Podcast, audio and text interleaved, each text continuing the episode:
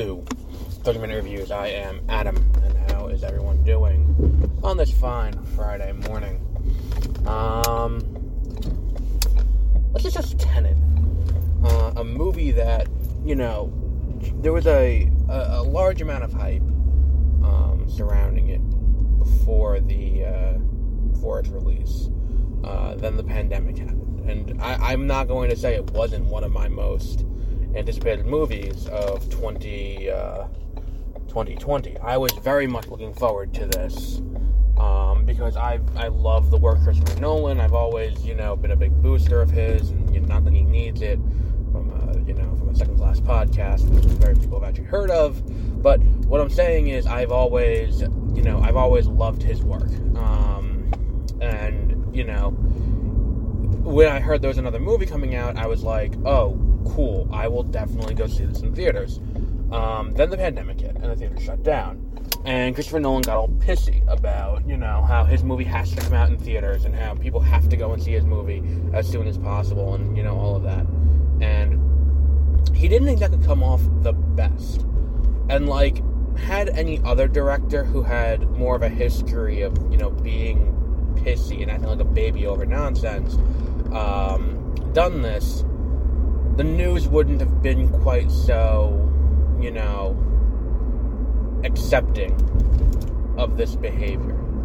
Like, I, I, I think like if a Uwe Boll did this, or uh, if a uh, or a Kevin Smith did this, um, the the the entertainment news wouldn't have been quite so quick to be like, oh, hang on, hang on, he might have something here. Um, because that's the thing. It's like I think even if like the Russos did it with Cherry and they were like, "You have to see this movie in theaters," it's like there's a fucking pandemic, dude. Just calm down. It's like we can wait. But because it's Christopher Nolan, and no one really wants to piss off Christopher Nolan because he's really one of the few auteur directors that we have alive today. You know, actually working. Like it's like him, Quentin Tarantino. It's like he he's one of the few that you can watch his movies. He has a unique style and storytelling, you know, ability, and you know all of that. Um, and movie comes out and it bombs because you know there's a pandemic. There was a pandemic. I mean we're about done with it now but there was a pandemic. And we are now in what's it called? We are now on to you know we're now out of it. And had that movie waited and was a summer movie this year maybe it wouldn't have done so poorly. Maybe it wouldn't have you know been such a catastrophic failure at the box office. But here's the thing. I think to say that this is the movie that would have, quote, saved cinema, unquote, which is, I believe, the exact phrasing that a lot of people were using regarding what this movie is going to do um, to the industry when it gets released, I, I don't believe that. And, and obvious, I mean, it's obvious now with the benefit of hindsight where we can say like, look, this movie didn't do well in theaters. I think part of the problem is like he was right. I, I will give Nolan this. He was right when he said, um, you have to see this movie in theaters because watching a movie in theaters has one added thing on top of the you know the better sound and video quality on top of the the communal experience it does force you the, the social contract of going to the movie theater does force you to sit down and watch the movie. And, you know, for that two and a half hours, you are now, this is your life for two and a half hours. You are watching this screen. Um, so I've always found that watching a movie in theaters for me gives me a better viewing experience because I'm not distracted. I'm not on my phone while I'm in the movie theater, but if I'm at home, I'm on my phone. I mean, not so much with this one because I watched this movie the way that you know Nolan intended it on my Galaxy. Uh, S whatever FE or whatever the hell it's called. Uh, I sat I sat there watching it on a, uh, 10 inch screen. Um, so I will give them that. I will give him. I was not on my phone or doing anything else while I was watching this movie. Um, that said, I did get up a few times, um, and I, I got to get water and you know stuff like that. Things that I wouldn't do in a movie theater um, during a movie, and you know because I would if I go to the movies, I will get a large soda. And if you've listened to this podcast, you know my soda test. If I finish the, the soda before the end of the movie, then you the movie was not engaging enough. Um, and That way I have to get up again. Um, I'll go to the bathroom before I start the movie. But if I'm watching in my living room or my bed or something like that, where the, the bathroom is 10 feet away, and I can either pause it or I can bring my phone with me um, to go somewhere, um, I will do that.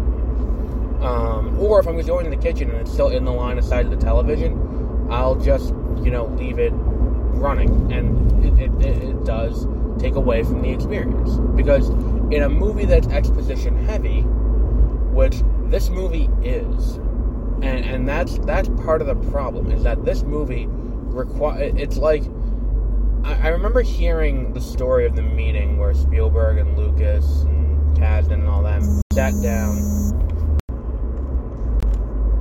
sat down and discussed the uh, what's it called? The making of um, what was that? Um, Raiders of the Lost Ark. And they talked about how they would have to sit there and, and basically just lay the pipe. Be like this is the you know the the foundation of the story. We're just gonna have to dish out a ton of um, exposition to to make sure that the story flows properly. Let's do this in the beginning, uh, so that way everyone's on the same page, and it's basically to bring the audience up to speed.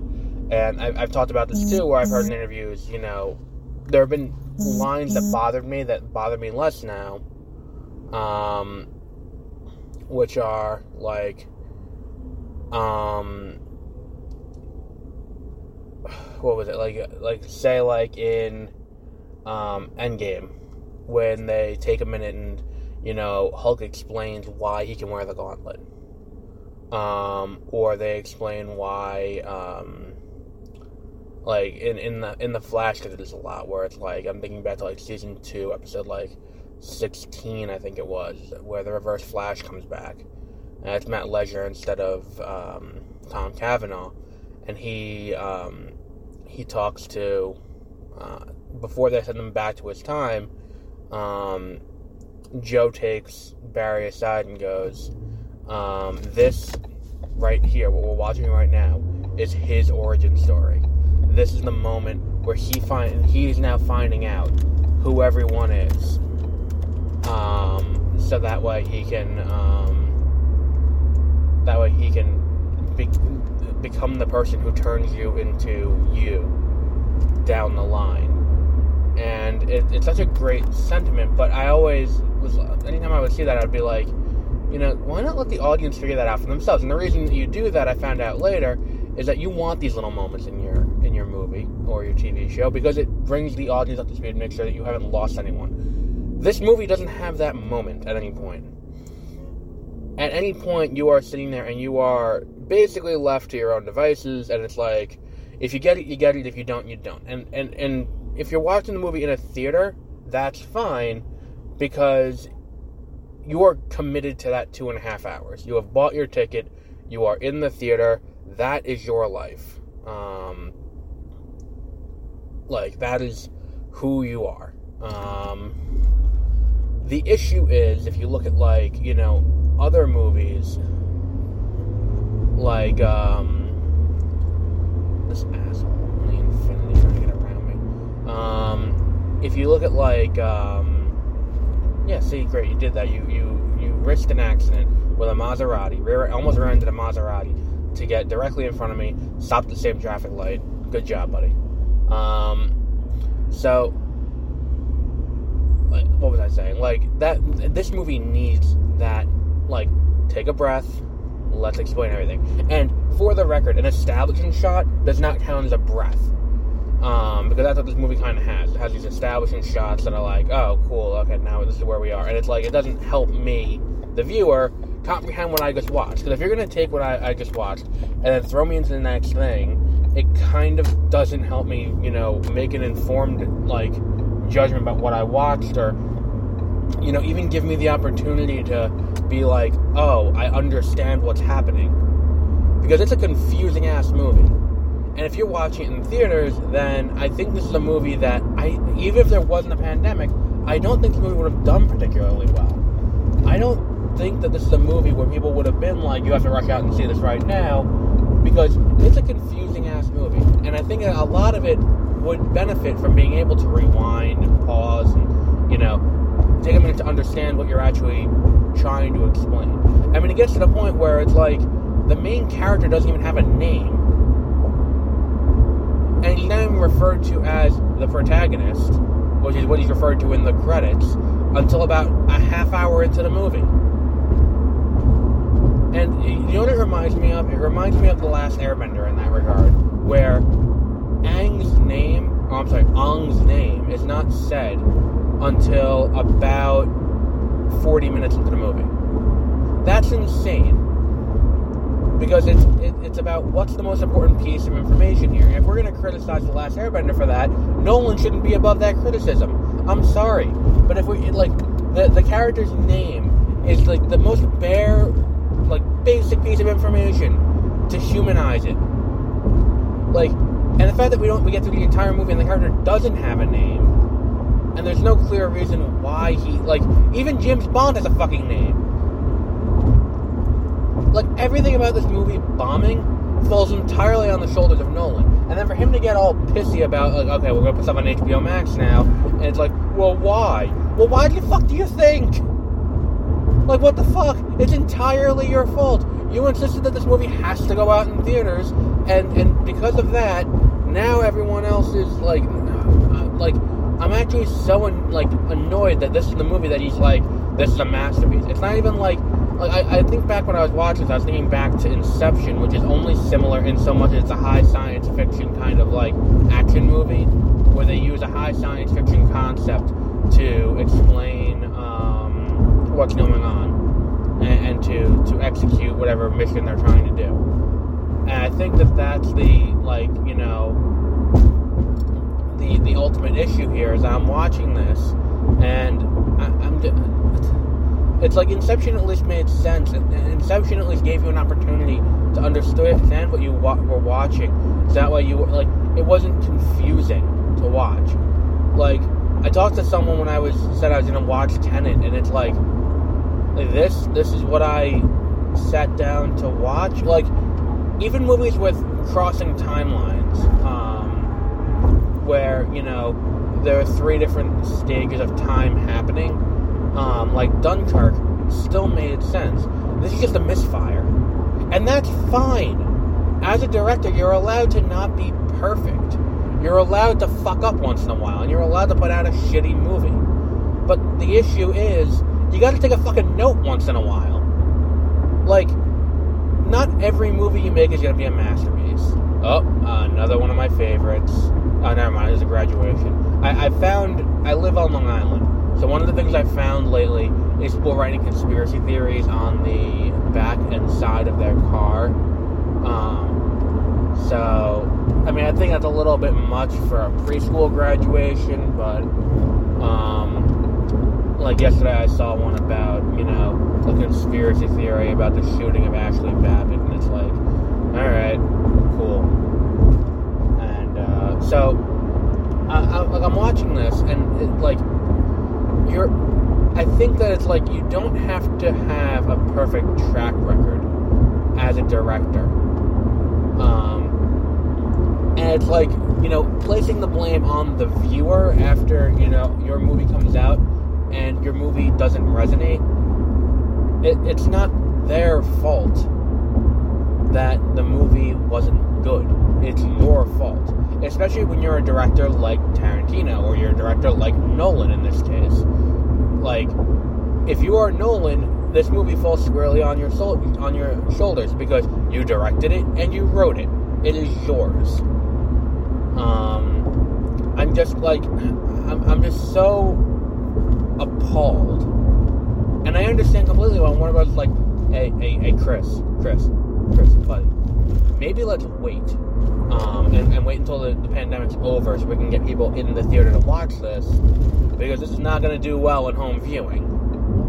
Um, and he's like, "Fuck you! I'm gonna do like put it out." Like, like who the fuck does he think he is?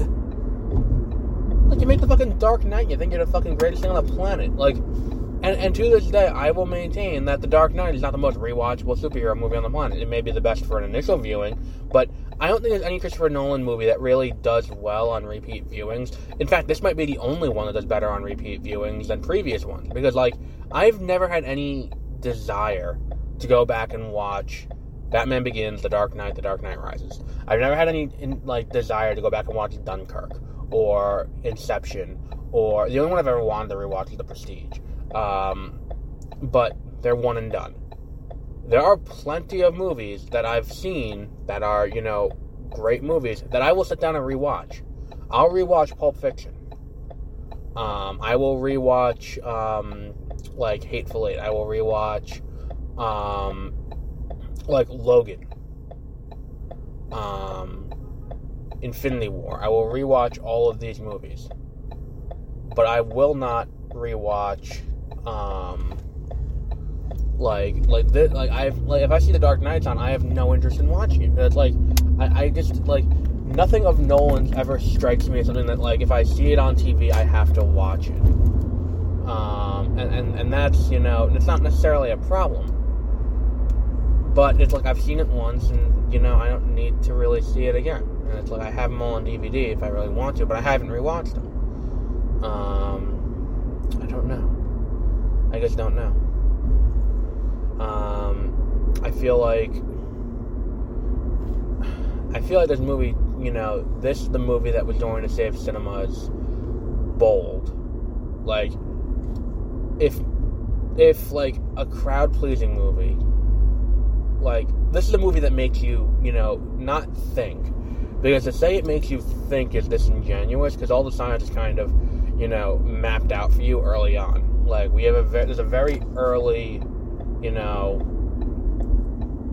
like explanation about what everything is, how it all works, and then you're like, all right, cool, have a great trip on this, you know, excursion of a movie, and then you're like, all right, peace, and you know, you head out on your on on your your little trip, and I don't quite understand. Like, I, I like like as long as that's explained to you and you're like oh that's how this works but like there's just so many things happen in a row like bang, bang, bang, bang, bang, bang, bang, bang, and there's no breathing room between any of it.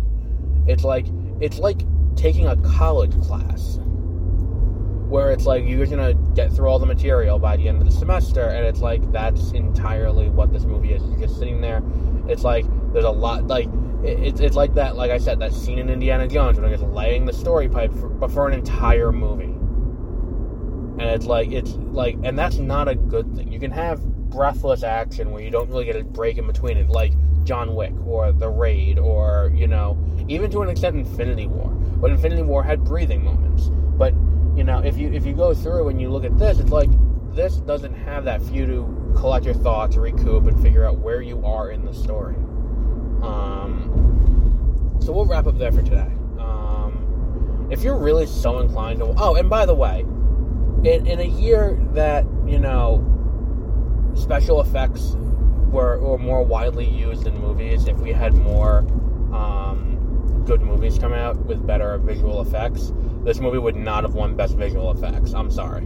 Um, and also, if there was any justice in the world, this movie wouldn't have won Best Visual Effects purely because, you know, like, nothing in this movie looks special.